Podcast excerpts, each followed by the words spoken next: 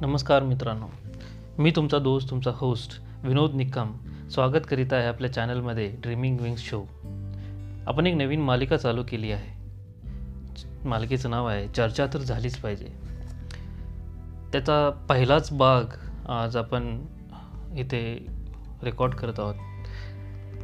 सगळ्यात महत्त्वाचं या एपिसोड्समध्ये किंवा या मालिकेमध्ये हे जे काही बोलणार आहे मी हे बोललेलं मी कुठेही लिहून घेतलेलं नाही किंवा कोणी लिहिलेलं नाही आहे. हे जे मनात येईल ते उत्स्फूर्तपणे बोललं जाईल. हा जाणून बुजून केलेला हा एक प्रयत्न आहे.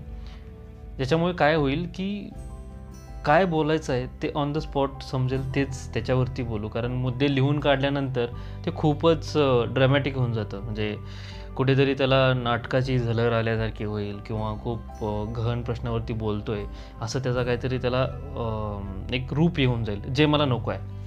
जसं या कार्यक्रमाचं नाव आहे चर्चा तर झालीच पाहिजे. तर मला ते तसंच ठेवायचं आहे. जसं आपण एक चार मित्रांच्यामध्ये बोलावं लागल्यानंतर एक चर्चा होती. ती चर्चा होत असताना कोणी ती लिहून घेत येऊन घेऊन येत नाही आहे की मुद्दे काय मी आज बाबा काय बोलणार आहे. एक अचानकच एक कुठल्या तरी विषयाला हात घातला जातो. उत्स्फूर्तपणे सगळे बोलायला चालू करतात. प्रत्येक जणांचा एक वेगळा मुद्दा असतो आणि प्रत्येकजण आपला मुद्दा पटवण्यासाठी बोलत असतो. तर मला असं वाटतं की मी ॲटलीस्ट सुरुवात करेन. चर्चा झाली पाहिजे. हा खुद माझा मुद्दा आहे. तर मी माझी बाजू तर मांडेन.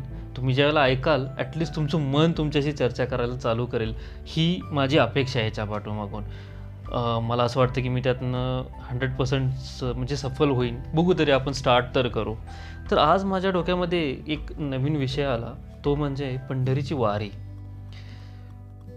आता तुम्ही म्हणाल की अरे अचानकच डायरेक्टली पंढरीची वारीबद्दल काय बोलतो? का असं वाटायला लागलं त्याला? हां म्हणजे लहानपणापासूनच थोडं विठ्ठलाची भक्ती आणि याच्यामध्ये सामावले असल्यामुळे मला एक वेगळा असा एक ओढा आहे त्या गोष्टीबद्दल. सो मग असं वाटलं की आपण बोलू पंढरीची वारीबद्दल बोलू. एक वारकरे जे एक पंधरा एक दिवसासाठी किंवा आपलं घराचं सगळं संसार वगैरे सोडून लिटरली सोडून आणि चालत जातात पंढरीची वारी करतात पंढरपुराला जातात देवाचं दर्शन घेतात आणि पाठीमागं फिरतात. हे का गरजेचं होतं? का चालू केलं गेलं? असं काय वाटतं तुम्हाला? अच्छा याच्यावरती वारकरी संप्रदाय असेल तर ते खूप काही बोलतात. म्हणजे म्हणजे खूप आहे त्याच्यामध्ये. कर्मट आणि भरपूर गोष्टी बोलल्या जातात की आम्ही असं मानतो तसं मानतो वगैरे. पण माझा ह्या गोष्टीकडे बघण्याचा दृष्टिकोन खूप वेगळा आहे. मी काय पाहतो याच्यामध्ये? की हे जे काय बनवलेलं आहे पूर्वीच्या लोकांनी त्याच्यामागे काहीतरी अर्थ दडलेला आहे. नेहमी काही ना काही त्यांनी जी काय बनवलेल्या गोष्टी आहेत त्या प्रत्येकामध्ये लोकांसाठी काहीतरी हितकूच आहे लोकांच्या हिताचं आहे असं मला वाटतं. आणि माझ्या दृष्टीनं ती जी काय गोष्ट आहे ती मी आज बोलतो आहे तुम्हाला काय वाटतं त्याच्यामधून फायदा आहे ते तुम्हाला पण माहीत असावं असं मला वाटतं. तर मला असं वाटतं की वारकरी संप्रदाय असो किंवा वारकऱ्यांच्यामध्ये सामील झालेल्या लोकांचं जर एज ग्रुप तुम्ही पाहिला ठीक आहे तर ते नॉर्मली एक मिड ऑफ मिडल रेंज म्हणजे एक पस्तीस चाळीसच्या गटापासून पुढे रिटायरमेंट होऊन गेलेली लोकं वगैरे बऱ्यापैकी अशी लोकं असतात. अपवाद जे मोठे कीर्तनकार आहे त्यांच्या अनुयायी म्हणून काही लहान मुलं असतील किंवा लहान मुलांचा जो सहभाग आहे तो फार कमी किंवा एक एक प्रोफेशन किंवा एक त्याच्यामधून येणारा पैसा असेल किंवा असं काहीतरी समजून ती लहान मुलं तिथं असू शकतात. पण ॲक्च्युली मनापासनं एक समाधान भेटतं म्हणून जाणारी जी लोक असतील त्याच्यामध्ये तुम्ही पाहाल तर एक नव्वद टक्के तरी मी असं मानेन की असे आहेत की जे अर्ध्याच्यावर त्यांचा संसार संसाराचा गाडा पुढे गेलेला आहे. आणि आता ते त्यांच्या अशा काही गोष्टींच्या पाठीमाग आहेत की त्यामध्ये त्यांना ते वार खूप भारी वाटते. मग ह्याच्यामागं सायकॉलॉजी काय? विचार काय? का वाटतं की बाबा ह्या लोकांना का आवडतं जायला? किंवा याचं हे बनवण्याचं रिझन काय? आहे तर एक एक गोष्ट मला अशी जाणवते की आपल्या धर्मामध्ये आपल्या आयुष्याचे चार भाग केले केले आहेत. बाल्यावस्था कुमारावस्था म्हणजे ज्याच्यामध्ये तुम्ही नॉर्मल आयुष्य जगता. त्यानंतर लग्न म्हणजे संसार होतो. संसारानंतर मग रिटायरमेंट थोडक्यात आपण म्हणून त्याला संन्यास म्हटला जातो. तर हे जे मांडलं गेलं किंवा त्याची तयारी केली गेली आहे त्याच्यामागचं रिझन आहे. की बाबा संन्यास हा का? त्या वयात संन्यास का घ्यावा हो माणसानं? त्या वयात संन्यास यासाठी घ्यावा. की जर समजा तुमच्या डोक्यामध्ये तुम्हाला जर संसार करायचा आहे तर त्याच्यामध्ये खूप काही प्रेशर असतं तुमच्या डोक्यावरती असतं. फिजिकली असतं. तर त्याचं तुमच्या शरीरावरती त्याचे इम्पॅक्ट व्हायला चालू होतात आणि तुम्ही सुखी राहत नाही. पैसे कमवायचे आहेत संसाराचा गाडा ओढायचा आहे कुटुंब कुटुंब चालवायचं आहे. मी ह्या गोष्टीसाठी खूप खूप खूप प्रेशर सहन करावं लागतं. ज्यावेळेला तुमचं वय असतं त्यावेळेला हे इझिली होऊन जातं. तुम्ही अनुसार आपण काय म्हणतो एकदम असं खांद्यावरचा भार तुम्हाला जाणवत सुद्धा नाही. पण जसं जसं वय होईल तसं माणूस हा हळवा होत जातो. हळवा का होतो? कारण आजपर्यंत त्याने खूप काही गोष्टी स्वतःच्या दमावरती केलेल्या असतात पण तो दम कमी पडायला चालू होतो. ज्यावेळेला दम कमी पडायला चालू होतो तो कुठेतरी माणूस हा परावलंबी होतो. परावलंबी म्हणजे दुसऱ्यावरती डिपेंड राहतो की त्यांनी दुसऱ्यांनी मदत केली पाहिजे तर आपण करू शकतो. मग अशा गोष्टीमुळे त्याचा मानसिक खच्चीकरण होतं. अशी मानसिक खच्चीकरण जे होतं ना तो मुद्दा डोक्यात घेऊन आणि त्या तो जर अगर चष्मा म्हणून लावला आपण आणि त्या चष्म्यानं जर आपण ही वारी पाहिली तर तुमच्या लोकांच्या लक्षात येईल की वारीचं महत्त्व किती आहे. की हे पंधरा दिवस हे लोक स्वतःच्या जीवावरती चालत एवढ्या दूरपर्यंत जातात.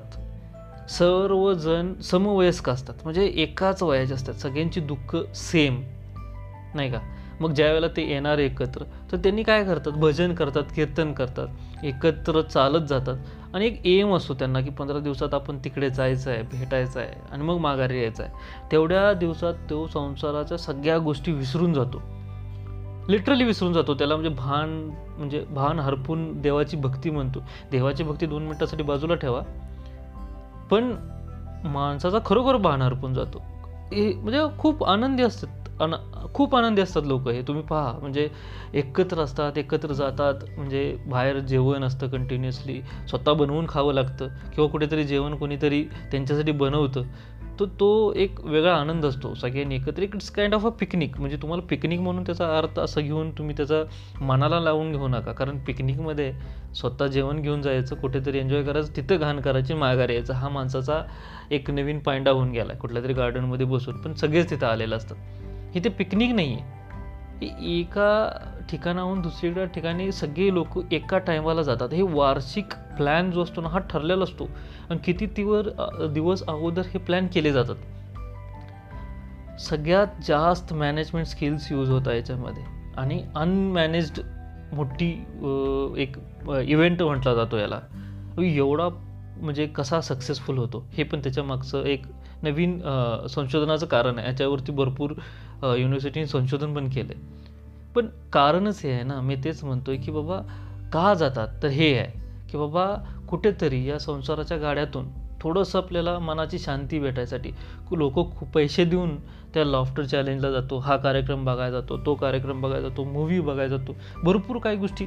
माणूस आपल्या रोज रोजन जीवनातून दैनंदिन जीवनातून एक एक ब्रेक किंवा गॅप किंवा थोड्या वेळासाठी मनोरंजन म्हणून ह्या गोष्टी करत असतो.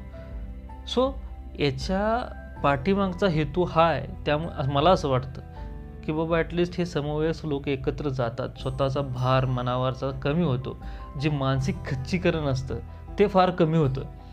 आणि त्याच्यामुळे कसं एक नवीन डोस घेऊन किंवा ते ग्लुकोज घेऊन ते परतत आपल्या परततात. एका घरामध्ये आपल्या रिटर्न येतात. आणि मग परत त्यांना एक नवीन उत्स्फूर्त मिळते काम करण्याची. आणि पुढच्या वर्षी त्या वारीला जाण्यासाठीचा आत्तापासूनचा प्लॅन चालू होतो.